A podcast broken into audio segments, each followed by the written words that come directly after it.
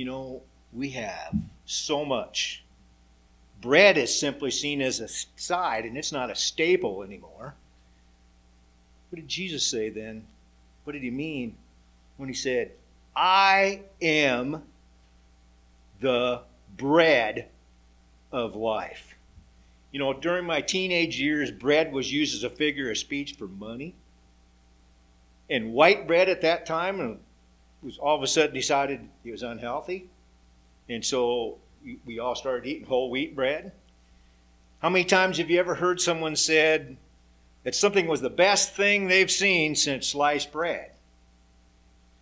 Which, if you are wondering when that happened, is Kleen Maid sliced bread was introduced on July 7th, 1928.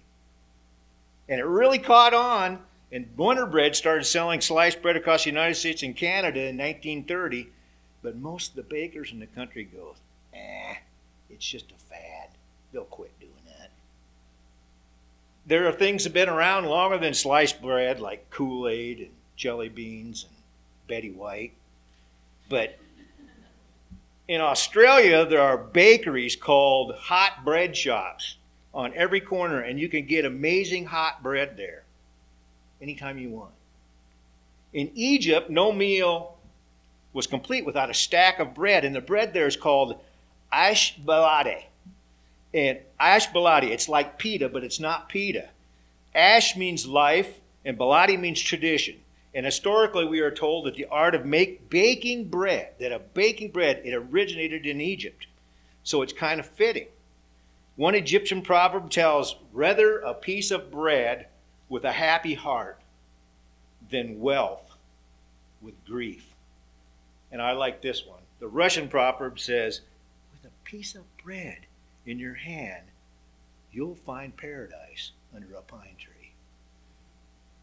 And last but not least, Burt Lancaster goes, When I go to a restaurant, I judge it by the bread and by the coffee. So it is any wonder then that Jesus described himself as a metaphor for bread? I mean, at one time in the Bible, Jesus called himself, I am. Remember that? And, and when he said that, that incited the crowd. And they tried to stone him. And because they recognized it as a state, statement of his deity. That is, through that statement, Jesus was claiming But he also said, I am the light of the world.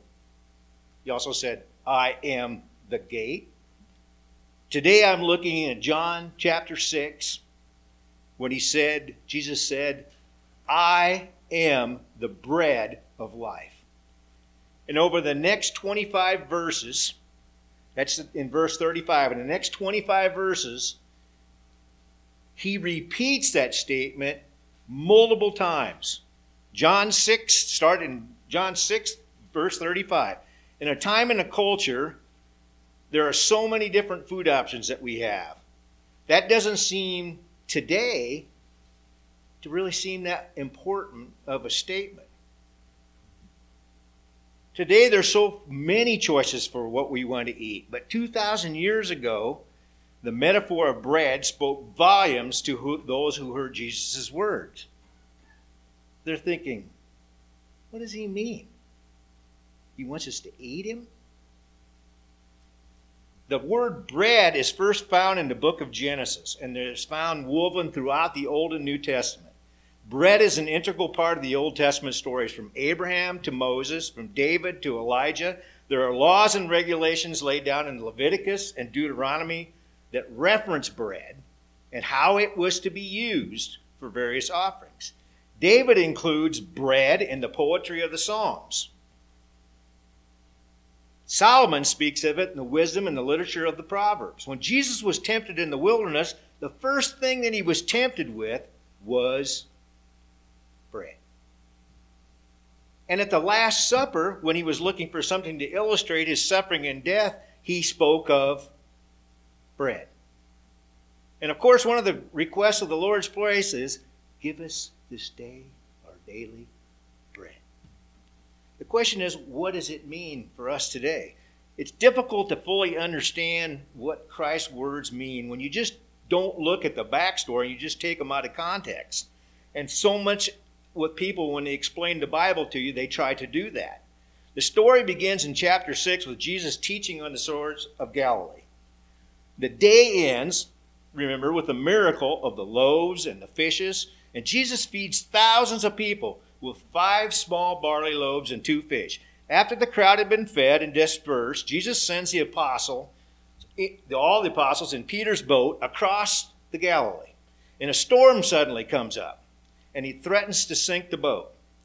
But Jesus appears walking on the water and calms the storm.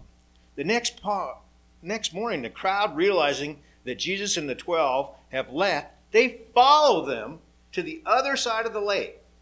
And it's there that Jesus can he confronts their motives. John 6 26 says, I tell you the truth. You want to be with me. Listen to this. Because I fed you, not because you understand the miraculous signs. So it begins with an awkward truth. If we are honest, we all want something. At some point, we all ask the important question hey, what's in this for me? And sometimes that's not a bad question to ask, but sometimes it can be. You know, today's churches offer a lot to get you to come to church.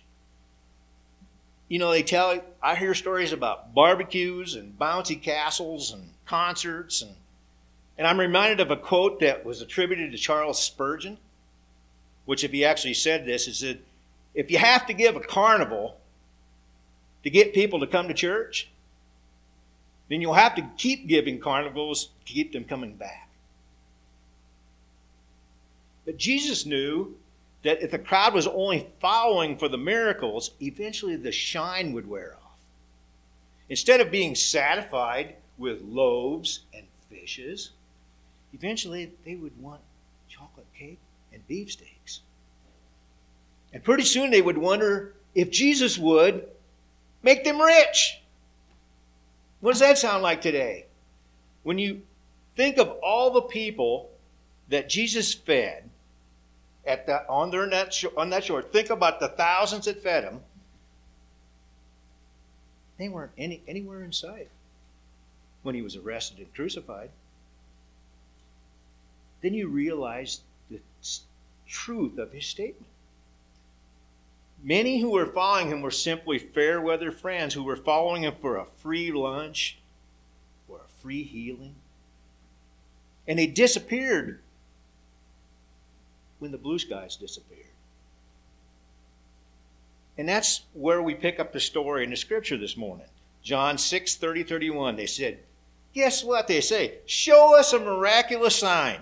If you want us to believe in you, what can you do? After all, our ancestors, they ate manna while they journeyed through the wilderness. The scripture said, Moses gave them bread from heaven to eat. So let's start with the fact that they knew at least what they wanted. They were truthful about it. They said, Show us a miraculous sign if you want us to believe in you. You got to give them credit for their honesty. They're upfront about what they wanted.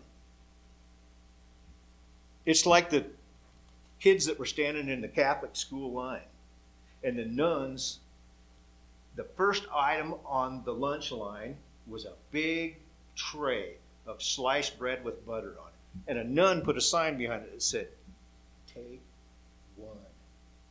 God is watching. And as the children went down the line to take the different, they got to the end of the line there's a big plate of chocolate chip cookies. And one of the boys just started sticking them in his pockets and on his plate. And the one, the other one behind him says, What are you doing? He goes, Take as many as you want. God's watching the bread. Some people come to Jesus looking for healing. Others look for material blessings to have their marriage restored.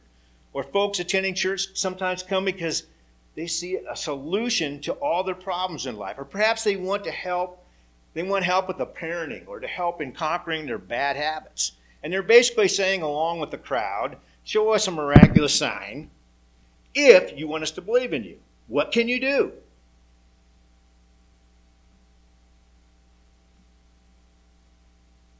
There's a line that supposedly Herod sang that says, I am waiting. Yes, I'm a captive fan. I'm dying to be shown that you are not just any man. Feed my whole household with this bread. You can do it on your head. But more than the crowd simply asked Jesus to prove himself, each one of them were asking, What can you do for me? And that day they were looking for something simple. They just wanted lunch. If Jesus was able to feed them yesterday with those loaves and the fishes, why couldn't he feed them today? Maybe the loaves and fishes hadn't just been multiplied. Maybe they had been transformed and had become the most incredible fillet of fish sandwiches they had ever tasted. I mean, that had happened when Jesus turned the water into wine. I mean, we were told that it wasn't just any wine, but it was really good wine. And he could do that. Why couldn't he make really good sandwiches?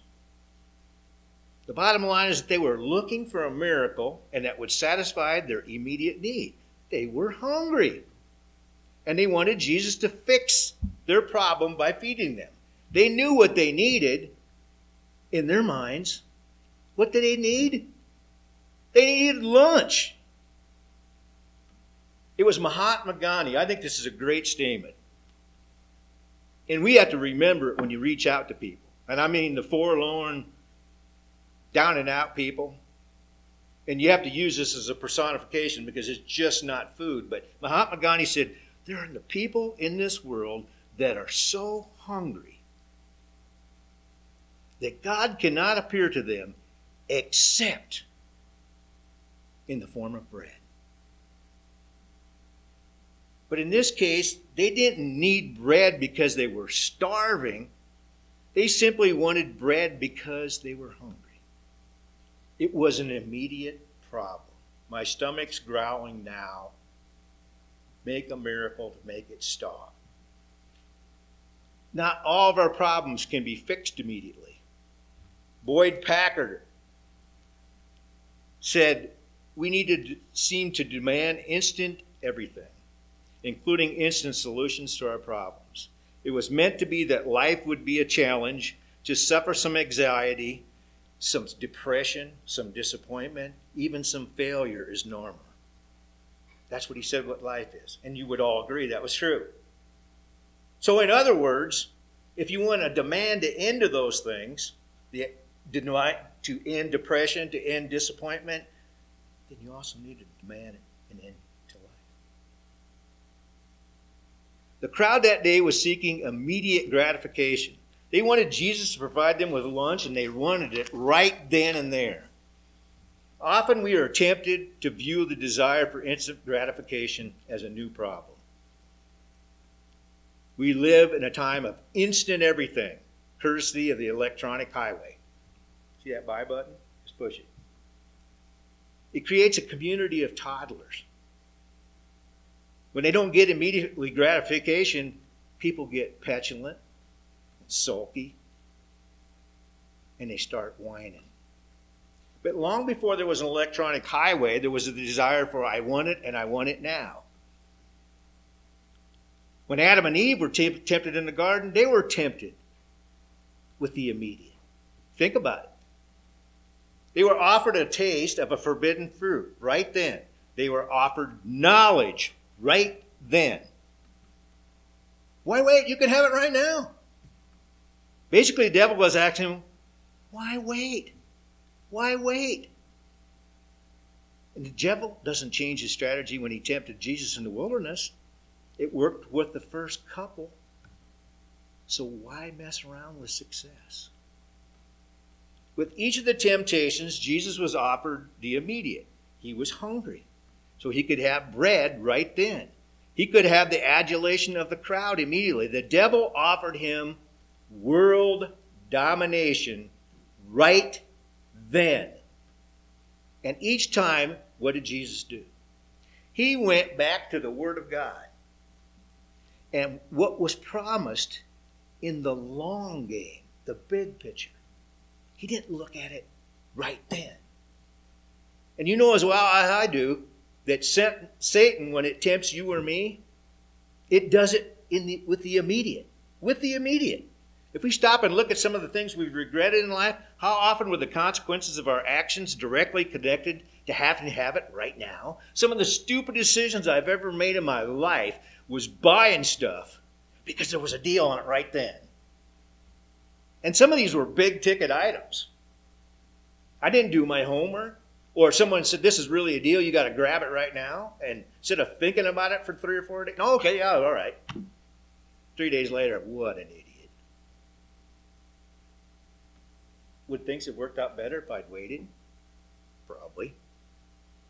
In an article on instant gratification that I recently read, they give this list of situations where people seek instant gratification addiction to substances, alcohol, smoking, drugs, sex, shopping, wasting time, social media, food, The list ended with this advice. You think, you think this is original advice? Once you know where you fall victim to instant gratification, use the first tip to avoid the temptation itself. And the first tip the article had given was eliminate the source distraction. In other words, avoid what tempts you. That almost sounds biblical, don't it? The reason is, it is biblical. Lead us not into temptation. Timothy was a young pastor who Paul was mentoring. And Paul offered his prodigy this advice in 2 Timothy 2 Run. Run from anything that stimulates youthful lusts. Instead, pursue righteous living, faithfulness, love, and peace. So we now we know what the people wanted. Let's go on with what this happened at the store. John 6, 32 to 33, Jesus said, Guess what? I tell you the truth. Moses didn't give you bread from heaven. My Father did. And now he offers you the true bread from heaven. The true bread of God is the one who comes down from heaven and gives life to the world. They knew what they wanted. But Jesus knew what they needed. Jesus knew there at the end of the day, even if their physical hunger was satisfied with a filet of fish sandwich, they still would be hungry again the next day. You've heard, you've heard talk of the next big thing, you know, a bigger house, a faster computer, a nicer car, a more expensive. But the reality is, even with that, without that, our physical hungers are only satisfied for a little while. Jesus goes back to the reference the crowd has made about how Moses provided their forefathers with manna in the wilderness. But every day with the Moses deal, what had to happen? They had to have manna again the next day.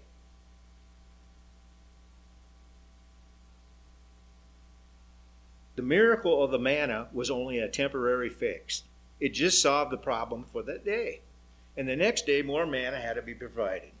Our physical hungers can only be satisfied temporarily. It doesn't matter if you're craving food, or you're craving drink, or you're craving sex, or emotional intimacy. The need constantly needs to be met again. Jesus knew that even if he provided a miracle and gave them bread, that tomorrow they'd be back And how often have we sought to fulfill a need thinking that if I do it, whatever it might be, I will be more satisfied? Only to realize that we should have waited. In John 6:35 Jesus said, "Then what? I am the bread of life. Whoever comes to me will never be hungry again. Whoever believes in me will never be thirsty. So we looked at what they wanted, and Jesus revealed to them what they needed. And here we see what Jesus offered.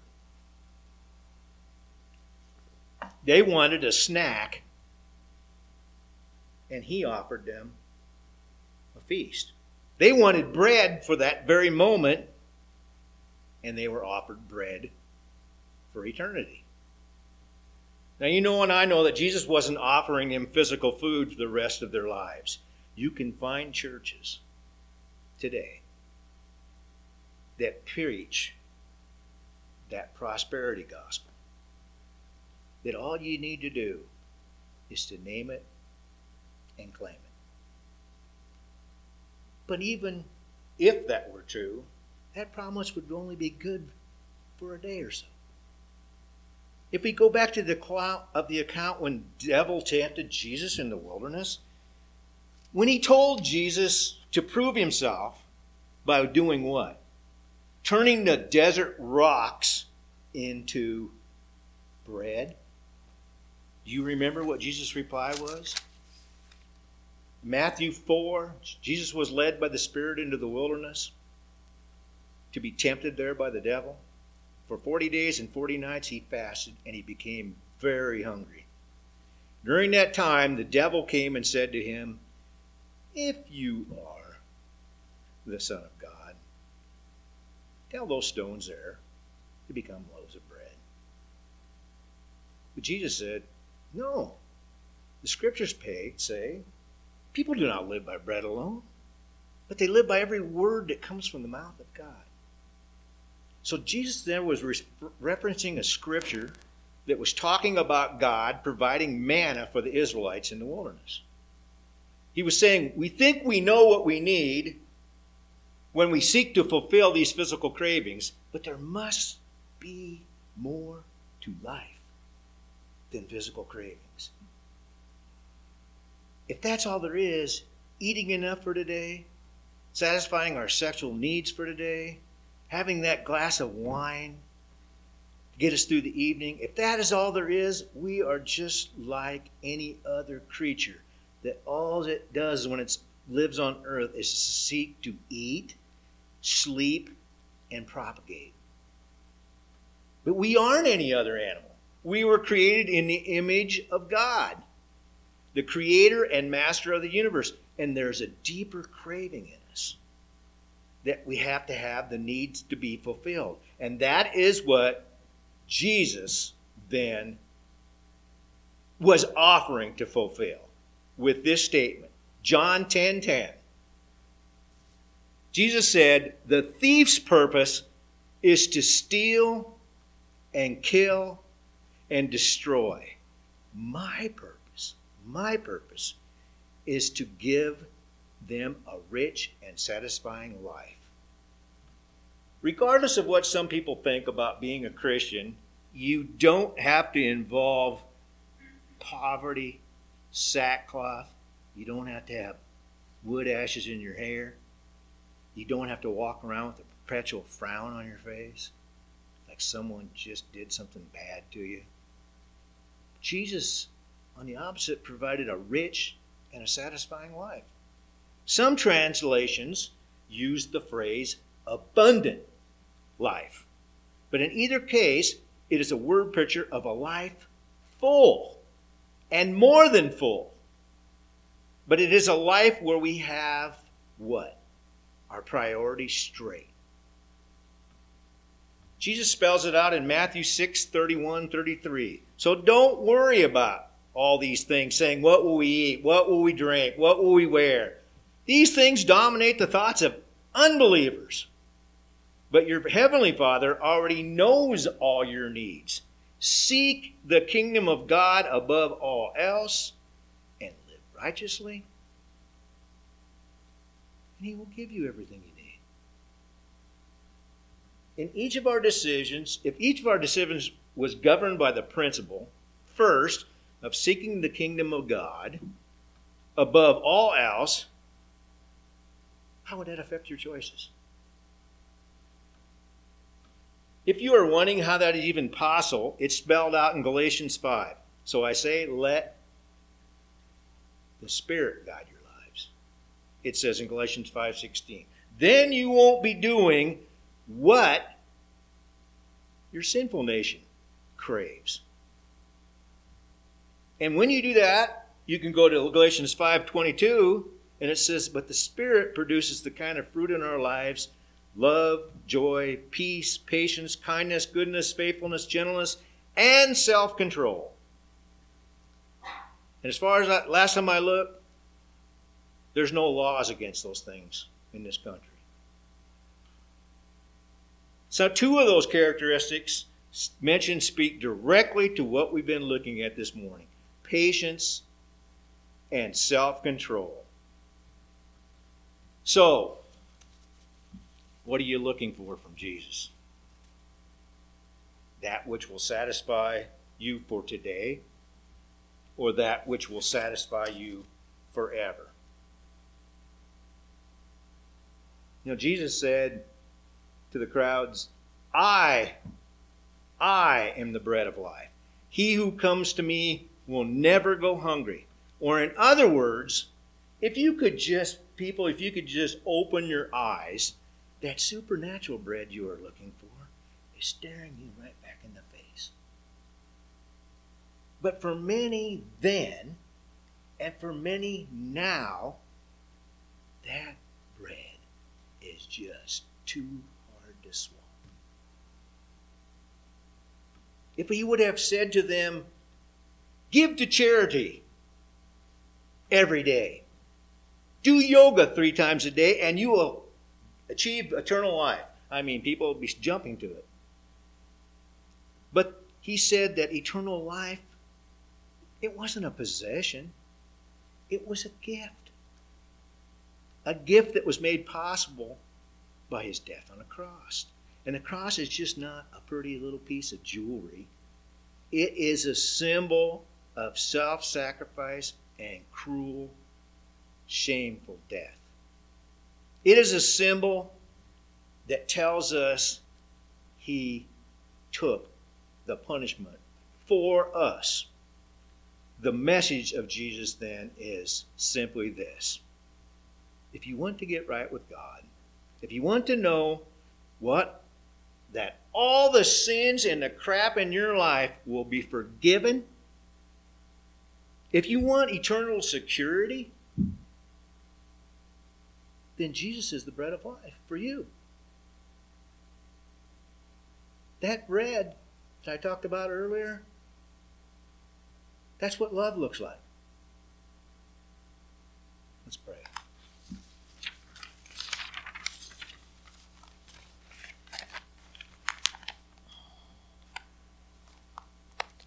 Lord, I know that I am no different than anyone sitting here, that I focus on what I want today, what I got to get today, what I got to get this week, what I got to get tomorrow. And sometimes that energy that I use in achieving that puts off the eternal look. And I know as humans that we have a hard time, what should I say, rationalizing things we have never seen, or never felt, or never experienced. We base all of our decisions on life on what's happened up to this particular day instead of letting you guide us. Now, sometimes that's hard to figure out how you are guiding us. Because we can pray about it. And still fall back on what we want to do. But I guess as you get older, you got to learn to use discernment and find out in your heart the things that I'm going to do. Are they from my own desires or from being a follower of you? Because it's pretty hard to distance yourself from this world at times. And you know that. But we just ask for help.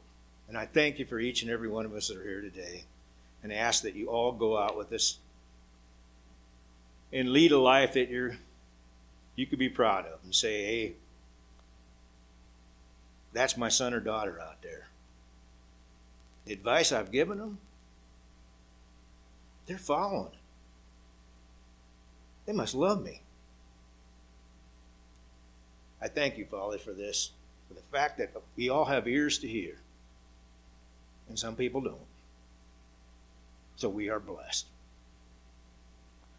Amen.